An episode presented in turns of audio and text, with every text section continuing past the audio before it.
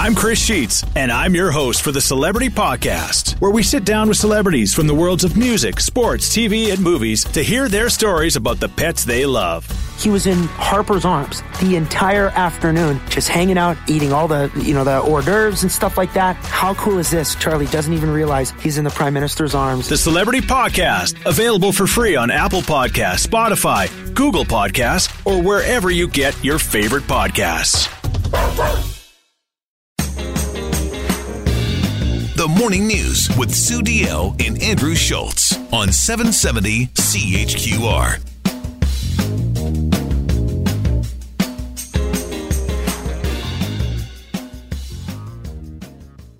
709 on the morning news. Canadian crude oil prices are expected to strengthen in 2020, which means that Canadian West Coast exports to Asia markets could enjoy superior access as a result of shorter transportation distances. What does this mean for our province? Well, for some answers, we're joined by Andrew Botterill, National Oil and Gas Leader with Deloitte uh, Resource Evaluation and Advisory Group. Good morning, Andrew. Good morning. How are you today? Great. Thank you. Thanks for joining us. Uh, let's take a look back first. Uh, the end of 2019, how would you characterize it for the industry? Well, you know, 2019 as a whole was um, there was a lot of uh, work for Canadian producers to come to understand some of the issues that we had with pipelines, curtailments, the government stepping in and uh, needing to moderate volumes out of uh, Western Canada, and I think it took a lot of last year to really come to grips with what that looks like, start to work through that oversupply. And I think that's why we think 2020 is going to be better for Canadian producers is we can see that uh, that coming to an end this year and, and, and really see some more um, uh, solid times for Canadian producers and, and those exports. Can you explain why we had such an oversupply, as you said? You know, ultimately it came down to um, the industry had built up, continued to, to grow production, grow their portfolios. And when we had some of the major pipelines, uh, Keystone and, and TMX, uh, not happen and not be approved as quickly as one had hoped, we saw a lot of producers um, get to the point where you know the entire basin in Canada was was outpacing what that uh, pipeline capacity was to export. So when we outpaced that, that was when uh, we saw those extremely uh, tough differentials last winter, and took a lot of this year to start to work through. Um, basically all that oversupply. And then in 2020 we hope to get through all of that.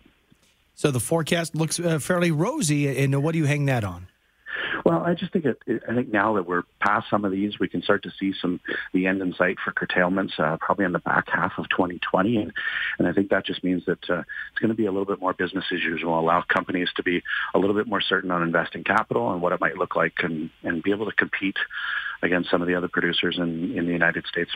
And particularly now that it looks like Trans Mountain is a go and will go ahead and reach completion, hopefully, fingers crossed. Yes, absolutely. It's important to the to the basin. What's also been great is we've seen pipeline companies uh, step forward and, and, and, they're looking at finding even small projects, uh, looking at adding capacity on their major pipelines going into the U.S. So those small projects as well help to get through and alleviate some of this oversupply.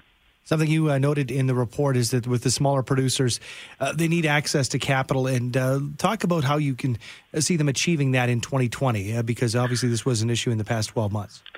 Well, exactly. As we looked at the last year, it was it was tough for anyone to attract capital and want to invest when you knew that as a basin we couldn't actually put any more um, volume into the United States and we were curtailed. So, I think if we can get past that, you can start to see those strong uh, juniors and mid-sized companies look to compete and, and hopefully attract some capital and, and spend some money on rigs. And when do you think that it'll be that we, we start to see those stronger crude prices? And, and what do you expect or what is your forecast that they might hop up to? Well, our our forecast this year, you know, I, I like to look at it over a longer frame. Um, it, it is going to be about we think about $58 WTI, which is up from the 56 it averaged last year. Um, it is important to note it's it's trading significantly higher given the volatility in the Middle East right now. So I think that volatility will continue to come, but I think overall we're going to see structurally better, more sound economics for Canadian producers, which I think is important. We're insulated sometimes from some of those uh, international markets. Um, and I think we're going to see a little bit uh, stronger pricing and a little bit, uh, a little bit more firm footing. Give us a behind the scenes look as far as a forecast is like this is concerned. Obviously, in the past few days, you mentioned the volatility. That's kind of a game changer. Do you folks uh, issue a new one uh, in the next month or so, or, or how does that work? Because it's such a fluid situation.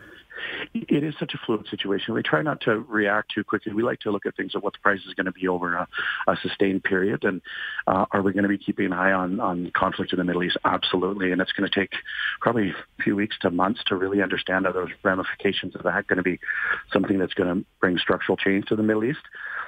And uh, are there going to be some major players that are involved and and and uh, cuts in production from that region, which could dramatically affect. There may be, and, and that's something that we're going to continue to watch. But I think what is important to note right now is the world as a whole does have a lot of oil. Um, OPEC has been cutting production um, to help manage and keep prices up firm. So I think we do know that if a conflict does occur, there is a lot of volumes and there is a lot of storage in the world that should be able to manage, and we shouldn't see a big, huge run up on price. So um, we're expecting things to be relatively calm by way of pricing over the long term. Now, what are you looking at, Andrew, in terms of natural gas producers? This looks like for this 2020, it could be good news for Canada as well.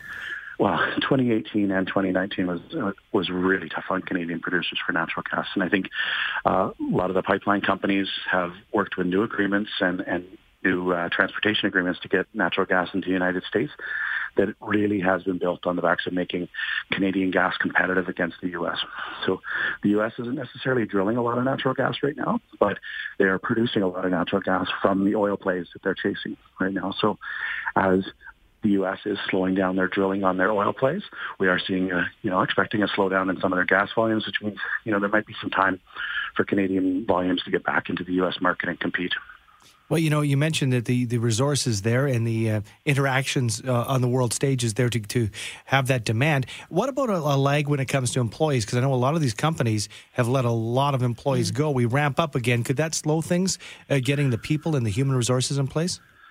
You know, it is going to be slow. I think one thing that uh, Canadian companies have done in the last few years is, and I know it's been uh, tough on the backs of job losses, but um, we have made ourselves extremely efficient, and I think that has actually increased the competitiveness of Canadian producers and our oil and being able to compete on the global market. So, I that is extremely important for oil and gas producers, and it's not something I expect them to get away from. So I wouldn't imagine big hiring moves going on.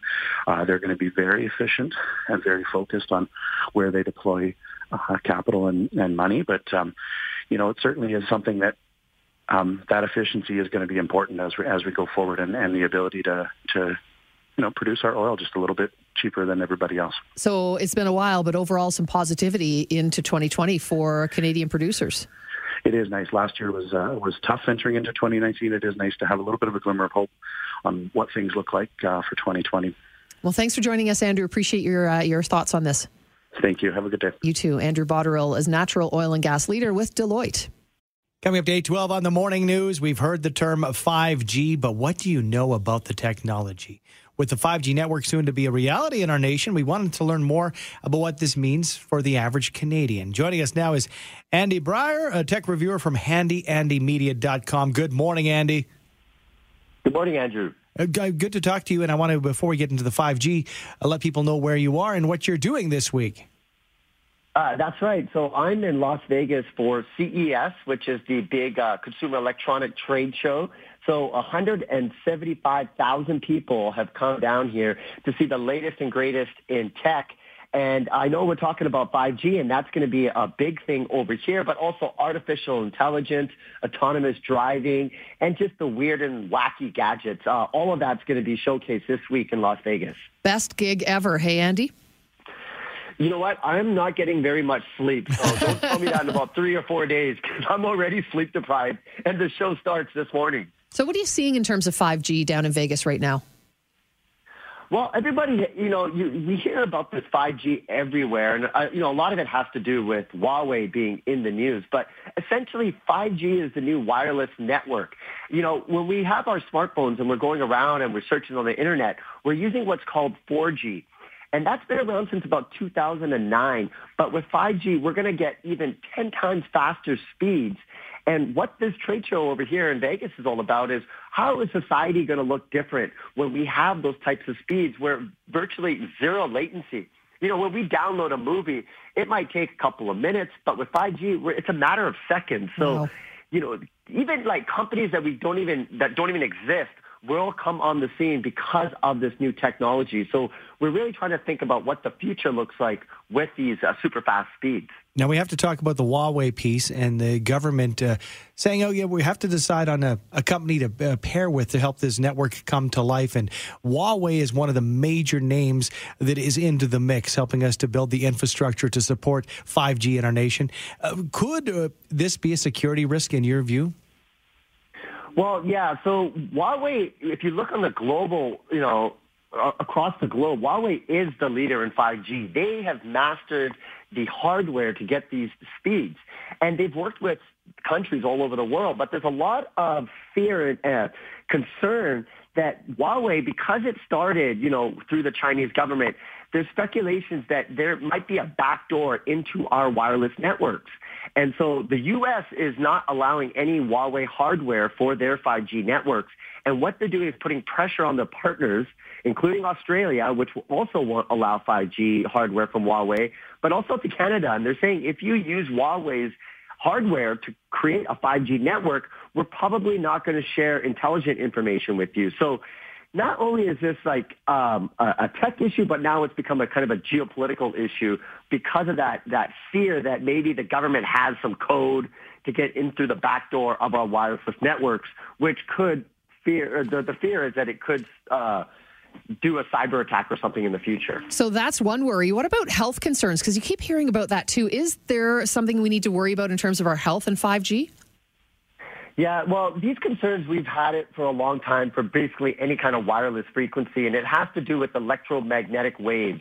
Um, if you look at it, it's pretty safe. You know, the, the people that are complaining about 5G being harmful for our health are the same people that are worried about Wi-Fi signals.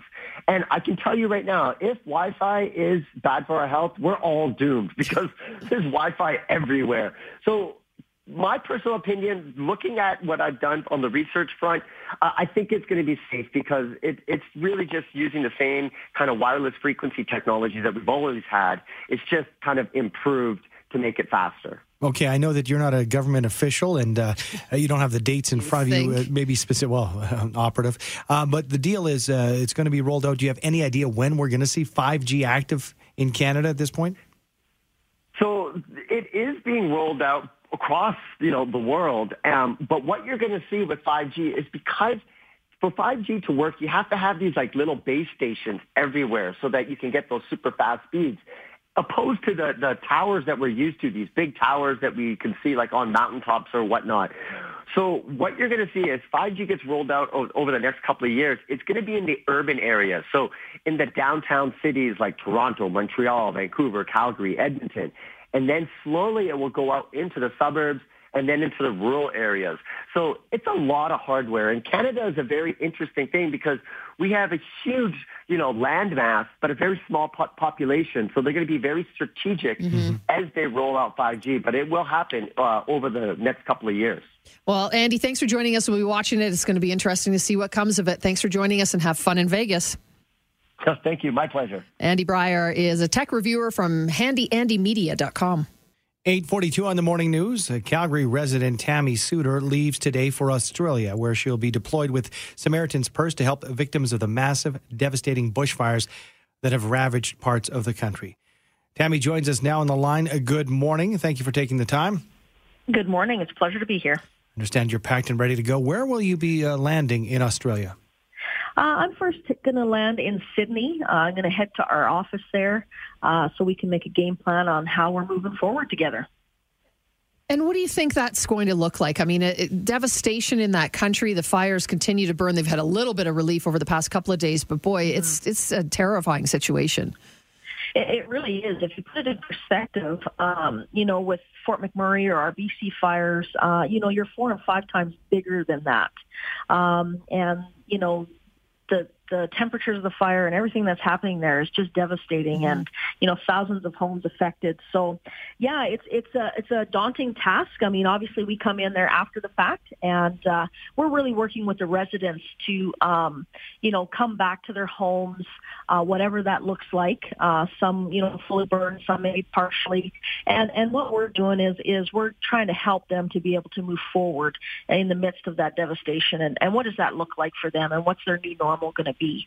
Um, and so that's some of the things that we're going to, to help with.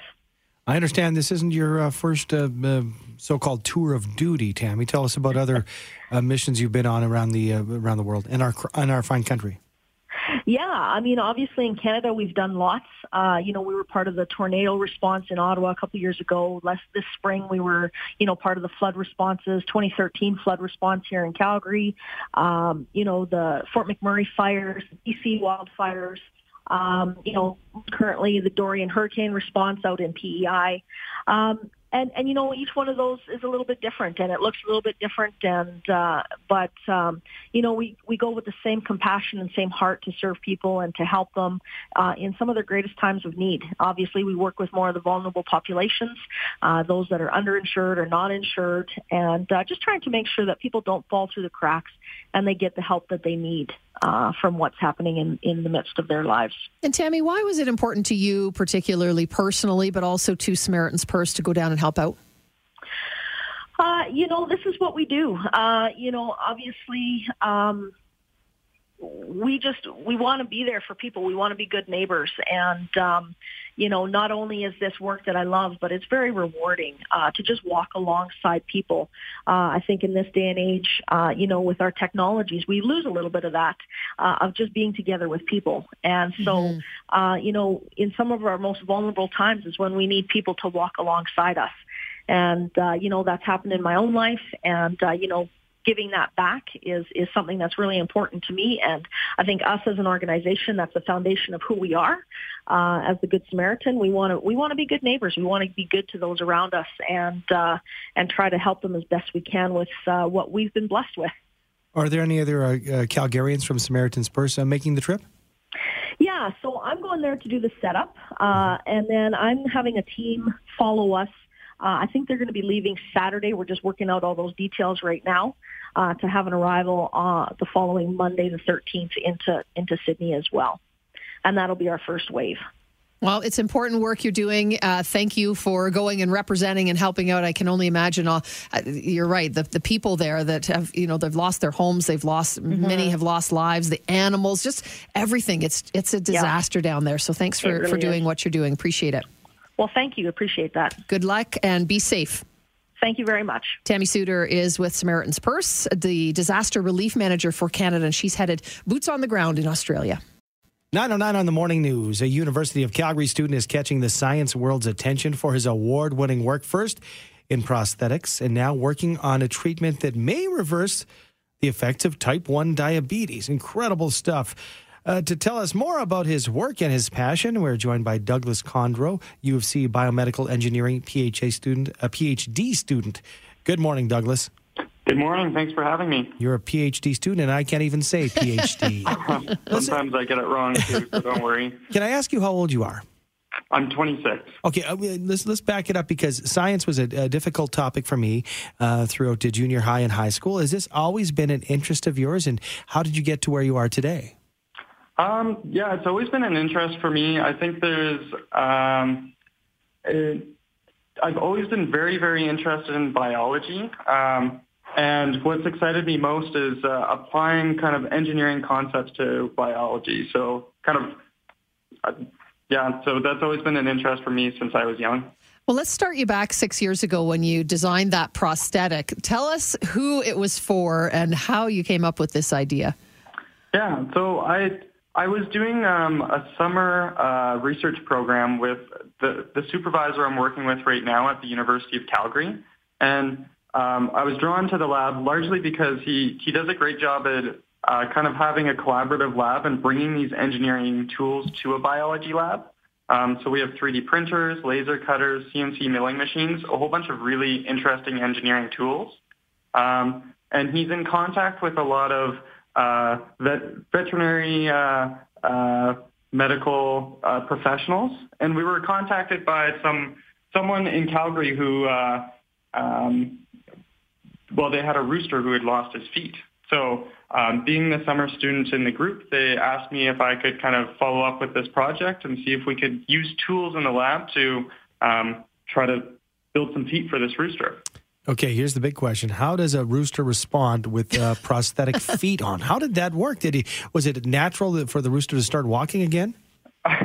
well, it was a overall the process was a little bit iterative. So the first time that we tried the feet on, uh, it didn't go over very well. Um, I, to be honest, it was the first time I had designed prosthetics, so um, that wasn't too much of a surprise. So the first time it didn't work, but uh, the next few trials actually seemed to be pretty natural for the rooster. You'd kind of strap them onto his feet, and he'd uh, could run around with them quite well. So uh, it actually worked quite well. He was also he was starting to get heal up a little bit more and was able to balance on his uh, stubs a little bit as well. So that also played into um, the prosthetics. You know, it sounds like you give the new kid the the job, make him come up with some feet for a rooster, and then you nailed it. And now look at you. So now you're getting all this attention for for a process that could ultimately reverse the effects of type one diabetes. Tell us what you have found. Yeah, absolutely. So w- one thing that I'd like to uh, quickly mention is that this research builds on a process called the Edmonton Protocol, and it was developed up in Edmonton. Um, and that's the idea where you take um, donor islet tissue, so stuff, tissue that produces insulin, and put it into a type 1 diabetic patient. Um, and it releases insulin and helps them control their blood sugar levels. Uh, the, one of the challenges with this process is that the tissues kind of die over time. So the project that I'm working on is developing a device that can produce enough tissues and keep them healthy uh, so that they can survive in the patient. Let's talk about the patience it takes uh, from your line of work, uh, Douglas, in the sense that, like you mentioned with the rooster, and uh, you can apply this to diabetes, I'm sure as well. Your first attempt, uh, there's a, what a one in a million chance that the first thing is going to work. You have to stick to it. Is that something that comes naturally to you? Uh, yeah, I think it actually adds to the reward of having success in a project. Um, you'll really, especially in the field of uh, biology if it works the first time, you probably did something wrong.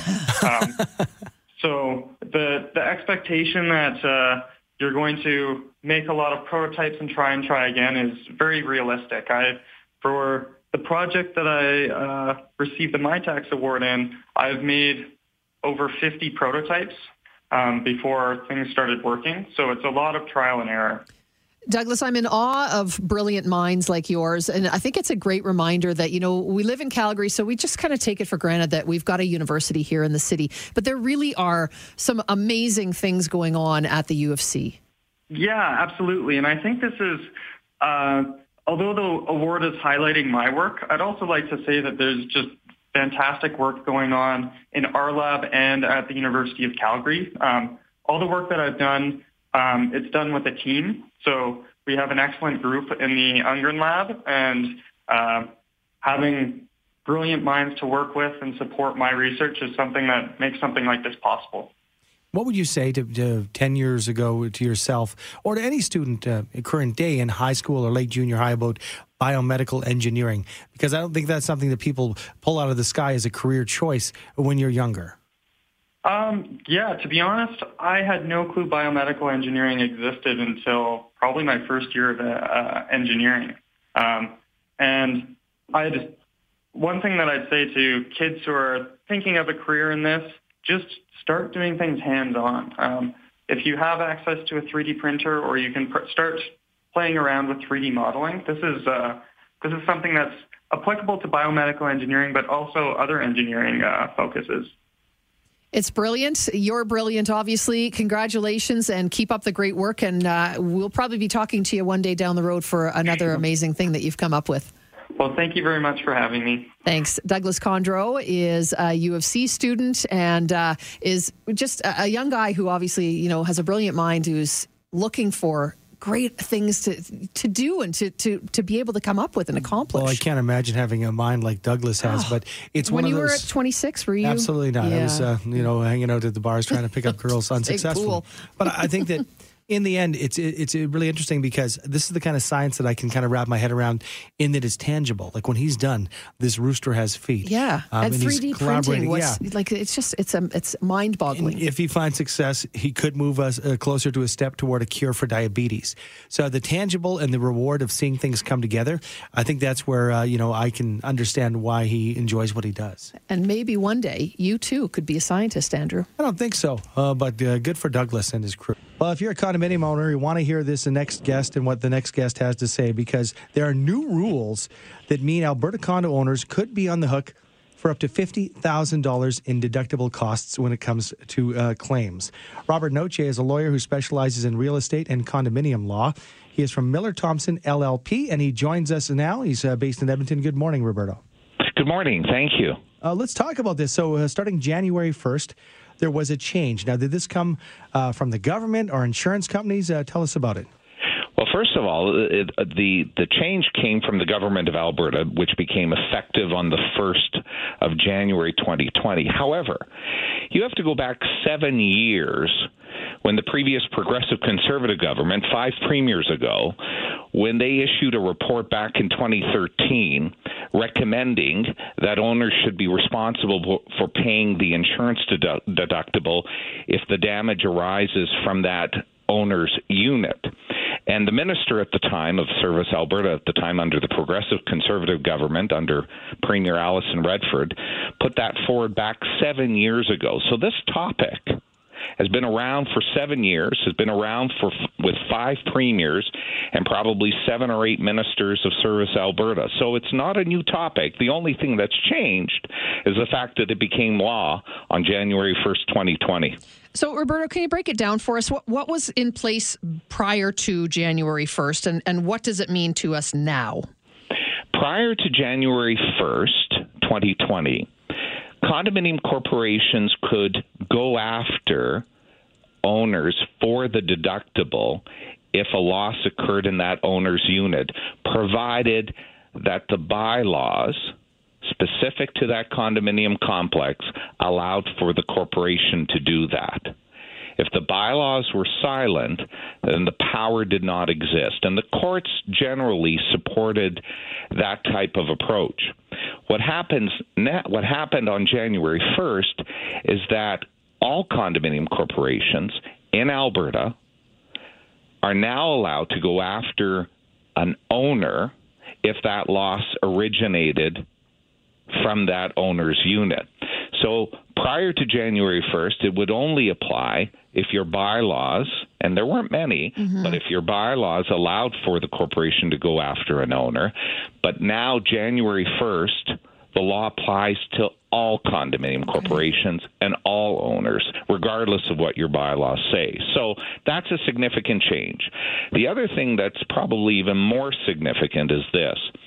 Typically, typically in the bylaws that I've seen, that I've drafted, and, and I've seen others draft, typically the corporation would have to prove negligence on the part of the owner to trigger that provision under their bylaws. What's changed as well now, as of January 1st, is that the corporation doesn't have to prove negligence at all. As long as the loss originated from that owner's unit, that's all they need to prove. Mm. They don't have to prove that you were negligent. They don't have to prove anything. However, the government did provide three defenses available to owners to dispute the claim of the corporation if they seek to uh, reimbursement for the deductible. But the defenses are very limited. And what it will mean, of course, for owners is that if there is a dispute, uh, you're probably off to, to the courthouse to, to fight over this. Oh. And there's and there's the issue right there. Mm-hmm. Someone's got to pay for that. So can you give us an example of something that would be a fifty thousand dollar deductible, like an example of how I might find myself on the hook for that large sum? Yeah. So first of all, it really depends. First of all, the maximum amount liable uh, the maximum amount that an owner can be liable is $50,000. What we've seen over the past number of years is that insurance deductibles have gone up considerably. In fact, I was just dealing with one uh, today with a client of mine. Their deductible for a water loss is $10,000 and for other claims it's $25,000. So this particular client of mine have, has not had a lot of claims. In fact, it hasn't had any claims for a long time, and they've got a very good insurance rate and they've got a very low deductible. And so, in that case, if an issue arose in that particular condo and there was a water loss from your unit and it damaged two or three other units and the corporation's insurance had to be called to fix the units, the deductible would be $10,000 in that particular condo. But what we do know, what we do know in Alberta, no condominium corporation is the same in that some condominium corporations deductible could be as high as 50,000 and, and $100,000 dollars, uh, depending upon, of course, the number of claims you have had. So it really depends, and and that puts now the onus on owners to find out what the deductible amounts are, and secondly, to inquire with your own personal insurance company to see if you can buy insurance to cover that insurance deductible in the event a claim is made against you. Wow. Well, that's something so important that everybody should know. This applies to condo owners right across the province. So, obviously, Roberto, the bottom line would be check your insurance, check your deductible, make sure you know exactly what these rules are all about now. Absolutely, because if a claim is made against you and you don't fall within any of the defenses available to you under the regulations, you will be personally on the hook for that amount. And unless you have up to $50,000 of ready cash in a bank account, I would strongly urge all owners to inquire with their insurance company to buy that level of protection. And hopefully they'll never have to use it, but that peace of mind should give them comfort in the event of a claim made against them. Well, some scary stuff, but thank you very much for your time this morning, Roberto. My pleasure. Anytime. Roberto Noce is a lawyer who specializes in real estate and condominium law. He's from Miller Thomson LLP in Edmonton.